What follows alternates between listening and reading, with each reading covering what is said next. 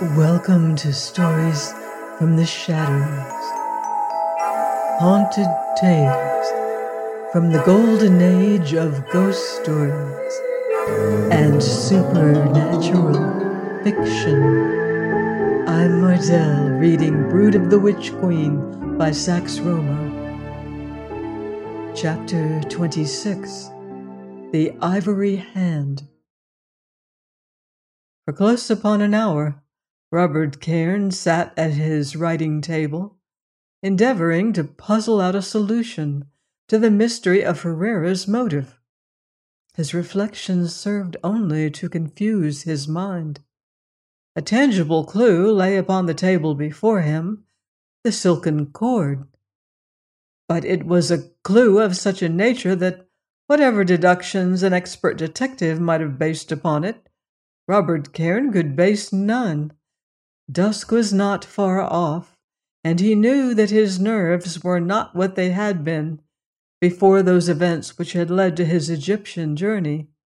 He was back in his own chamber, scene of one gruesome outrage in Ferrara's unholy campaign, for darkness is the alley of crime, and it had always been in the darkness that Ferrara's activities had most fearfully manifested themselves. What was that? Cairn ran to the window and leaned out, looking down into the court below. He could have sworn that a voice, a voice possessing a strange music, a husky music wholly hateful, had called him by name. But at that moment the court was deserted, for it was already past the hour at which members of the legal fraternity desert their business premises to hasten homewards. Shadows were creeping under the quaint old archways. Shadows were draping the ancient walls. And there was something in the aspect of the place which reminded him of a quadrangle at Oxford, across which, upon a certain fateful evening, he and another had watched the red light rising and falling in Antony Ferrara's rooms. Clearly, his imagination was playing him tricks, and against this he knew full well that he must guard himself. The light in his rooms was growing dim, but instinctively his gaze sought out and found the mysterious silken cord amid the litter on the table. He contemplated the telephone, but since he had left a message for his father, he knew that the latter would ring him up directly he returned. Work, he thought, should be the likeliest antidote to the poisonous thoughts which oppressed his mind. And again he seated himself at the table and opened his notes before him. The silken rope lay close to his left hand, but he did not touch it. He was about to switch on the reading lamp, for now it was too dark to write, when his mind wandered off along another channel of reflection. He found himself picturing Myra as she had looked the last time he had seen her. She was seated in Mr. Saunderson's garden, still pale from her dreadful illness, but beautiful.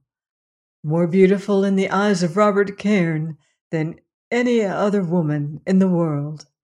The breeze was blowing her rebellious curls across her eyes, eyes bright with a happiness which he loved to see. Her cheeks were paler than they were wont to be, and the sweet lips had lost something of their firmness. She wore a short cloak and a wide brimmed hat, unfashionable but becoming. No one but Myra could successfully have worn that hat, he thought. Wrapped in such lover like memories, he forgot that he had sat down to write, forgot that he held a pen in his hand, and that this same hand had been outstretched to ignite the lamp. When he ultimately awoke again to the hard facts of his lonely environment, he also awoke to a singular circumstance. He made the acquaintance of a strange phenomenon he had been writing unconsciously, and this was what he had written. Robert Cairn, renounce your pursuit of me and renounce Myra or tonight. The sentence was unfinished. Momentarily he stared at the words, endeavoring to persuade himself that he had written them consciously in his idle mood, but some voice within gave him the lie, so that with a suppressed groan he muttered aloud, It is begun. Almost as he spoke, there came a sound from the passage outside that led him to slide his hand across the table and to seize his revolver. The visible presence of the little weapon reassured him, and as a further sedative, he resorted to tobacco, filled and lighted his pipe, and leant back in the chair, blowing smoke rings towards the closed door. He listened intently and heard the sound again. It was a soft hiss, and now he thought he could detect another noise, as of some creature dragging its body along the floor. A lizard, he thought, and a memory of the basilisk eyes of Antony Ferrara came to him. Both the sounds seemed to be coming slowly nearer and nearer, the dragging thing being evidently responsible for the hissing, until Cairn decided that the creature must be immediately outside the door. Revolver in hand, he leapt across the room and threw the door open. The red carpet, to right and left, was innocent of reptiles. Perhaps the creaking of the revolving chair as he had prepared to quit it had frightened the thing. With the idea before him, he systematically searched all the rooms into which it might have gone. His search was unavailing. The mysterious reptile was not to be found. Returning again to the study, he seated himself behind the table facing the door, which he left ajar. Ten minutes passed in silence, only broken by the dim murmur of the distant traffic.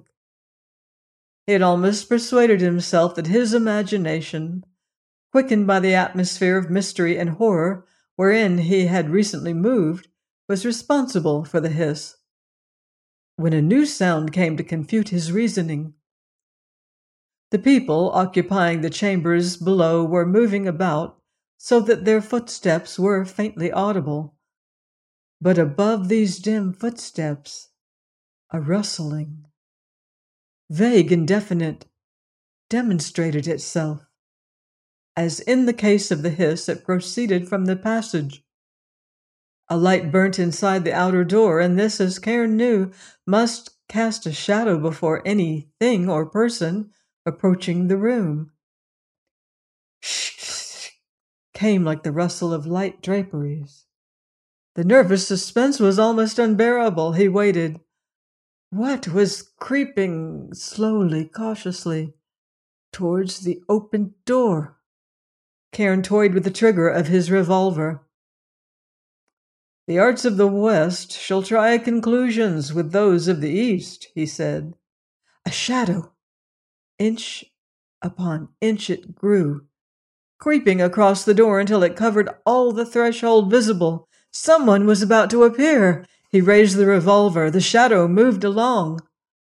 Cairn saw the tail of it creep past the door until no shadow was there. The shadow had come and gone, but there was no substance. I'm going bad. The words forced themselves to his lips. He rested his chin upon his hands and clenched his teeth grimly. Did the horrors of insanity stare him in the face? From that recent illness in London, when his nervous system had collapsed utterly, despite his stay in Egypt, he had never fully recovered. A month will see you fit again, his father had said, but Perhaps he'd been wrong. Perhaps the affection had been deeper than he had suspected, and now this endless carnival of supernatural happenings had strained the weakened cells so that he was become as a man in a delirium. Where did reality end and fantasy begin? Was it all merely subjective? He had read of such aberrations. And now he sat, wondering if he were the victim of a like affliction. And while he wondered, he stared at the rope of silk that was real. Logic came to his rescue. If he had seen and heard strange things, so too had Syme in Egypt, so had his father. Both in Egypt and in London, inexplicable things were happening around him, and all could not be mad. I am getting morbid again, he told himself. The tricks of our damnable Ferrara are getting on my nerves. Just what he desires and intends. This latter reflection spurred him to new activity, and pocketing the revolver, he switched off the light in the study and looked out the window. Glancing across the court, he thought that he saw a man standing below, peering upward. With his hands resting upon the window ledge, Cairn looked long and steadily. There was certainly someone standing in the shadow of the tall plane tree, but whether man or woman, he could not determine. The unknown remaining in the same position, apparently watching, Cairn ran downstairs and, passing out into the court, walked rapidly across to the tree. There he paused in some surprise. There was no one visible by the tree, and the whole court was quite deserted. I must have slipped off through the archway, he concluded, and walking back, he remounted the stair and entered his chambers again, feeling renewed curiosity regarding the silken rope which had so strangely come into his possession. He sat down at the table and, mastering his distaste for the thing, took it in his hands and examined it closely by the light of the lamp. He was seated with his back to the windows, facing the door, so that no one could possibly have entered the room unseen by him. It was as he was bending down to scrutinize the curious plating that he felt a sensation stealing over him as though someone were standing very close to his chair. Grimly determined to resist any hypnotic tricks that might be practiced against him, and well assured that there could be no person actually present in the chambers, he sat back, resting his revolver on his knee. Prompted by he knew not what, he slipped the silk cord into the table drawer and turned the key upon it. As he did so, a hand crept over his shoulder, followed by a bare arm of the hue of old ivory. A woman's arm! Transfixed he sat, his eyes fastened upon the ring of dull metal, bearing a green stone inscribed with a complex figure, vaguely resembling a spider, which adorned the index finger. A faint perfume stole to his nostrils, that of the secret incense, and the ring was the ring of the Witch Queen. In this incredible moment, he relaxed that iron control of his mind, which alone had saved him before even as he realized it and strove to recover himself, he knew that it was too late. He knew that he was lost. Gloom, blackness, unrelieved by any speck of light, murmuring subdued all around the murmuring of a concourse of people. The darkness was odorous with a heavy perfume. A voice came, followed by complete silence. Again the voice sounded chanting sweetly. A response followed in deep male voices. The response was taken up all around at what time a tiny speck grew in the gloom and grew until it took form, and out of the darkness the shape of a white robed woman appeared, high up far away. Wherever the ray that illumined her figure emanated from, it did not perceptibly dispel the Stygian gloom all about her. She was bathed in dazzling light, but framed in impenetrable darkness. Her dull gold hair was encircled by a band of white metal like silver, bearing in front a round burnished disk that shone like a minor sun. Above the disk projected an ornament having the shape of a spider. The intense light picked out every detail vividly. Neck and shoulders were bare, and the gleaming ivory arms were uplifted. The long, slender fingers held aloft a golden casket covered with dim figures, almost undiscernible at that distance. A glittering zone of this same white metal confined the snowy draperies. Her bare feet peeped out from beneath the flowing robe. Above, below, and around her was Memphian darkness. Silence. The perfume was stifling.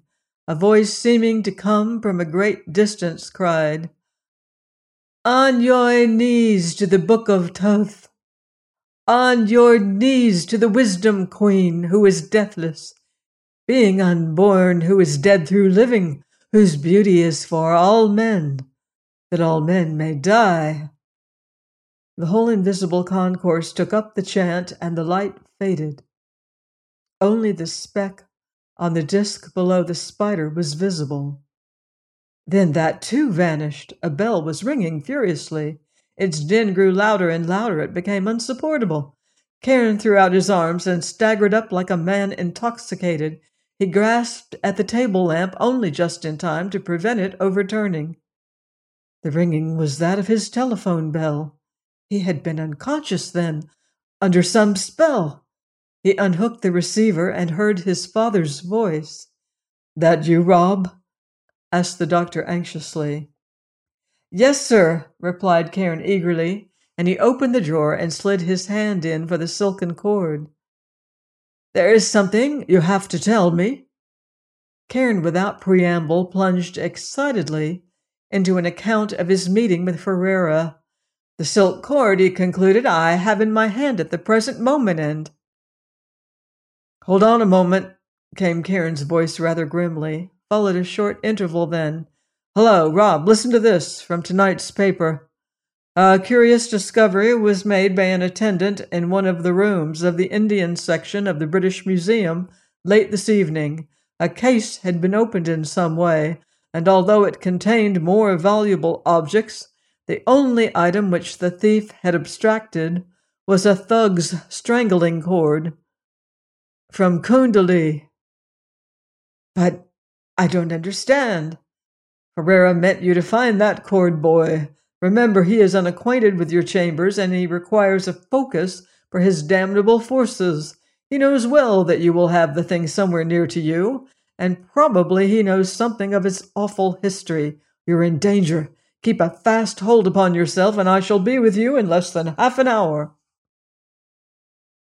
Join me next time on Stories from the Shadows for more esoteric adventures and Brood of the Witch Queen by Sax Rohmer. Until then, I wouldn't blame you if you leave the lights on.